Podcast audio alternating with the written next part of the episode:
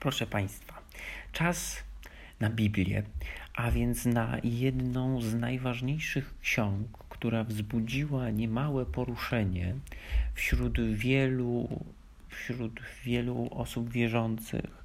E, generalnie wpłynęła znacząco na rozwój e, religii, na rozwój tego, e, jak pojmujemy niektóre rzeczy ale musimy sobie zdać sprawę z tego, ile to jest było, że, że Biblię pisało wielu, tak? A później ją przepisywano. I pomyślcie, jak to jest dużo pracy przepisać tak ogromną, e, tak ogromną wiedzę, tak ogromne sentencje. A więc zwróćcie Państwo uwagę, chociażby w średniowieczu, gdzie bardzo szczycili się iluminacją, czyli iluminatorstwem, e, iluminacją ksiąg, no to były te piękne pierwsze litery, tak, no to jest coś absolutnie fenomenalnego. Jeżeli sobie wpiszecie w Google e, właśnie to, no możecie, możecie się zakochać. Mm, także tutaj chcę to też podkreślić. No później wiadomo, w XV wieku Gutenberg wynajduje druga, więc nie ma mowy o tym, żeby tutaj przepisywać już te księgi. Natomiast my jesteśmy dalej w epoce antycznej, e, także tutaj chcę, żebyście tego mieli też pełną świadomość, moi mili. A więc, jeżeli chodzi o same przekłady, bo to też jest dosyć istotne, jakie macie e, przekłady, żeby po prostu to wiedzieć. Czyli macie Państwo Septuagintę, czyli to jest tak naprawdę mm, gdzieś okolice, jak dobrze pamiętam, trzeci-drugi wiek przed naszą erą i tu chodzi o ten Stary Testament. E, I tu chodzi o przetłumaczenie go na grekę. E, później macie Państwo wulgatę, czyli to już jest e, tak naprawdę początek, koniec antyku, początek średniowiecza, gdzie macie Państwo tłumaczenie na łacinę, to jest wulgata. Biblia Jakuba Wójka, to już jest właśnie ten okres już renesansu, to jest XVI wiek. E, także to tam się pojawia. No i Biblia Tysiąclecia, czyli współczesny przekład na język polski. Ponadto macie Państwo jeszcze e, Biblię Pauperum, czyli Biblię ubogich. Tak, chcę, żebyście też o tym, e, żebyście mieli też tego świadomość. Sama budowa Biblii składa się z dwóch elementów, tak? Czyli jest to Stary i Nowy Testament. Stary Testament E, to tak naprawdę jest e, język hebrajski, aramejski, grecki. I e, Nowy Testament z kolei to jest grecki i aramejski, tak? Czyli tego rezygnujemy z języka hebrajskiego. Najważniejsze jest to, żebyście Państwo mniej więcej rozróżniali, e, jakie księgi, jakie elementy należą do jednego, a jakie do drugiego. Więc jeśli będziemy mówili o Starym Testamencie, to musicie pamiętać Państwo e, przede wszystkim o Księdze Rodzaju, Wyjścia, kapłańska liczb powtórzonego prawa, tak? To są te elementy bardzo, bardzo istotne.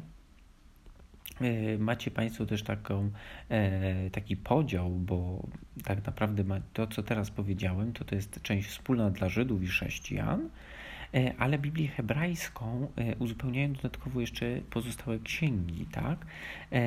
Na przykład Jeremiasza albo Jozłego.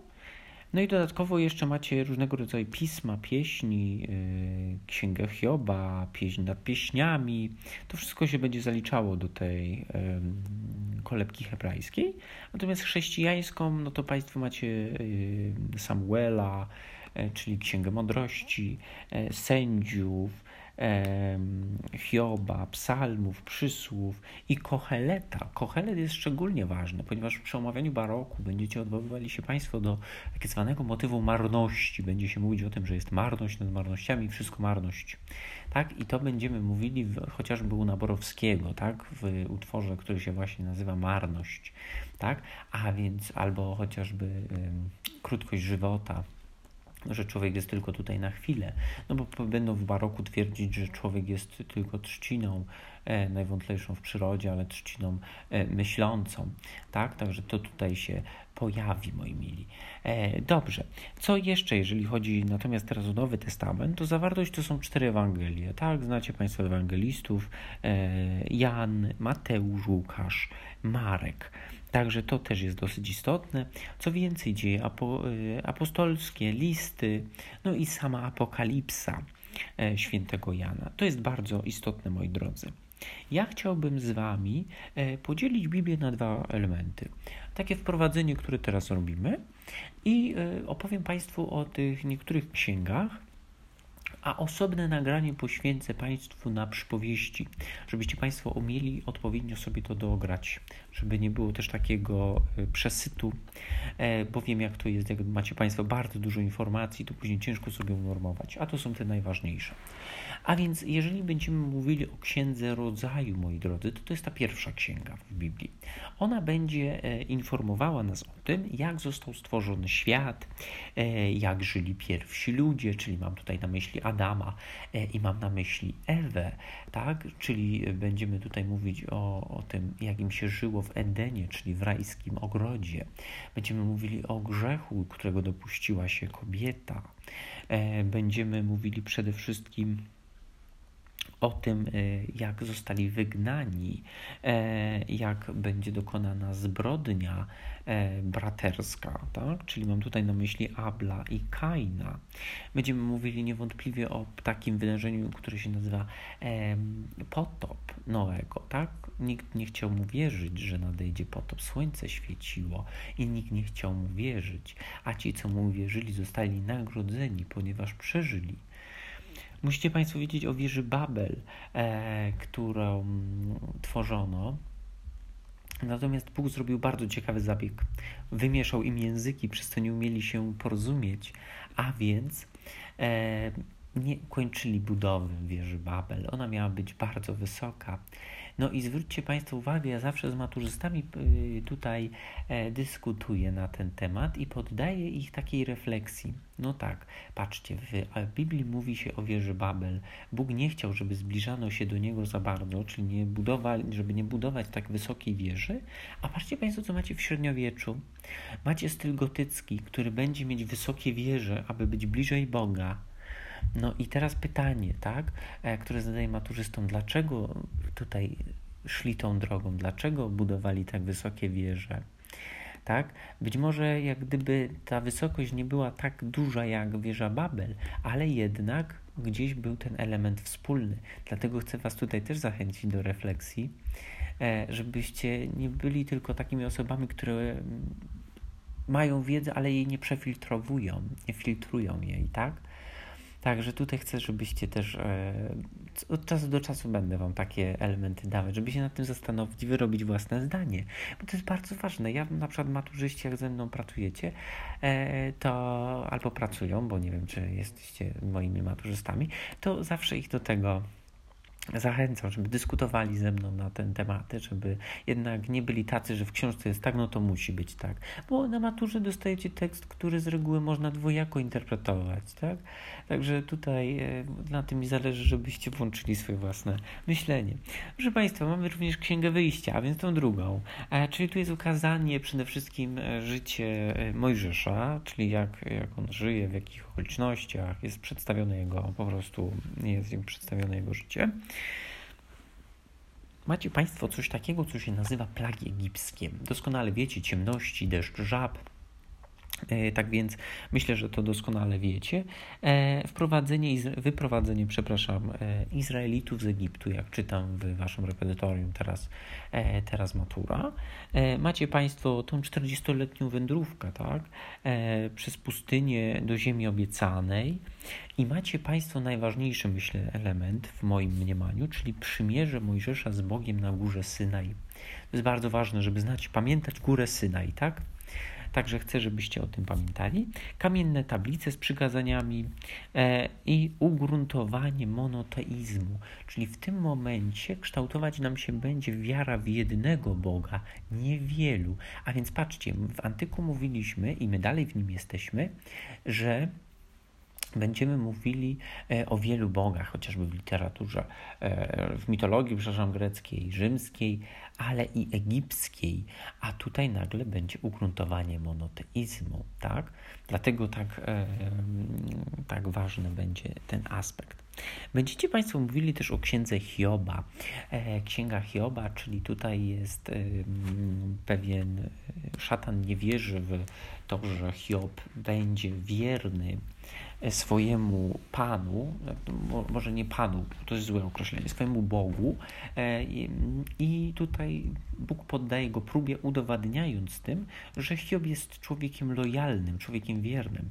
Hiob jest osobą, która E, powodzi mu się, żyje bardzo dobrze, ma swoje, e, ma swoje, że tak powiem, cztery ściany, ma drobne zwierzątka, a więc wszystko idzie mu dobrze. No i w momencie, kiedy Bóg mu to wszystko odbiera, a ten choruje na tyfus, ten nie poddaje się, tak? Dalej wierzy w Boga. E, także tutaj to też należy podkreślić, a na koniec Bóg go wynagradza. A więc będziemy mówili tutaj o takim pojęciu, które być może wprowadziłem Wam już, jakim jest archetyp. Archetyp, czyli prawzorzec danego zjawiska lub wartości. A więc będziemy mówili o archetypie człowieka cierpiącego, moi mili. I to będzie taki element fundamentalny. Jeżeli cierpienie, to pierwsze, co niech Wam się kojarzy Hiob, bo jak macie maturę i macie te wszystkie jak gdyby motywy e, albo pytania i byłby motyw cierpienia, no to Hiob niewątpliwie by się tutaj Wam nadawał jak, e, jak najbardziej, moi drodzy. Także o tym pamiętajcie. Co jeszcze można powiedzieć? Ja myślę, że tutaj można powiedzieć, że Hiob tak naprawdę nie zasłużył na to cierpienie. Był oddany Bogu, e, a jednak został poddany jeszcze dodatkowej próbie, tak? Mimo to, że był mu oddany, wierny i udowadniał to na każdym kroku. Także można powiedzieć, że to był archetyp człowieka cierpiącego, ale niezasłużenie. Dobra. Jeszcze chcę Wam powiedzieć e, parę zdań na temat, e, na temat Księgi Salomona, e, ponieważ uważam, że ona też jest bardzo, bardzo istotna, moi drodzy, a kwalifikuje ona się nam do Starego Testamentu. Także tutaj musicie Państwo pamiętać, że Księga Salomona będzie opowiadała o tym, że mamy władcę bardzo mądrego, mamy dwie matki i jedno dziecko. No i obie matki przychodzą z, z takim samym stwierdzeniem, że to jest ich dziecko, tak? No i w tym momencie żadna z matek nie chce zrezygnować z dziecka. E, no i ostatecznie król Salomon e, mówi takie zdanie: w takim razie, skoro żadna z pani nie potrafi zdecydować, to ja to dziecko przepołowię na pół. I w tym momencie ujawnia nam się mądrość Salomona, ponieważ matka, która jest prawdziwa, postanawia mm, powiedzieć następujące słowo. Oczywiście tutaj parafrazuję. E, niech ta, mm, ta kobieta weźmie to dziecko, tak? Nie pozwolę, żeby dziecko zmarło z tego powodu. Lepiej jak będzie żyło, nie ze mną, ale przynajmniej z tą kobietą, bo wtedy będę miał pewność, że ono żyje, a więc że jest zdrowe i że wszystko jest w porządku. I w tym momencie Salomon widzi to, że to ona jest prawdziwą matką. No dzisiaj moglibyśmy mówić o pewnym rodzaju e, przechytrzeniu, tak? ponieważ już my na przykład e, patrząc na jakieś filmy czy coś, a to na pewno kręci, tak? No jak, jak jemu zaufać? Ja, to ja, ale ty się mogłeś przemienić, tak? Często w tych filmach fantastycznych. Udowodnić, że ty to ty. A więc niektórzy już znają te pewnego rodzaju zagrywki, bym powiedział. Także, no ale jeszcze to, były, to był początek egzystencji ludzkiej, także e, myślę, że tu ewidentnie widać mądrość króla Salomona. No i matka e, ostatecznie ta prawdziwa odzyskuje swoje dziecko. Pamiętajcie o tym. Ja osobiście, kiedy pamiętam jak dziś, że osobiście miałem motyw matki i dziecka na maturze, także odwołałem się z ogromną przyjemnością do tej księgi, także e, jest ona mi szczególnie, szczególnie bliska, moi drodzy maturzyści. Dobrze, to w takim razie kończymy. E, chyba tyle chciałem Wam powiedzieć na temat Biblii. No i następnym razem, jak będziemy e, omawiać kolejne zagadnienie z Biblii, to będziemy mówili o e, przypowieściach biblijnych. I tutaj będziemy mówić o tym, że po prostu będziemy mówili o mądrościach i o tych elementach. Na koniec jeszcze pragnę Wam powiedzieć, że Stary Testament ma 39 ksiąg, a Nowy 27, razem 56.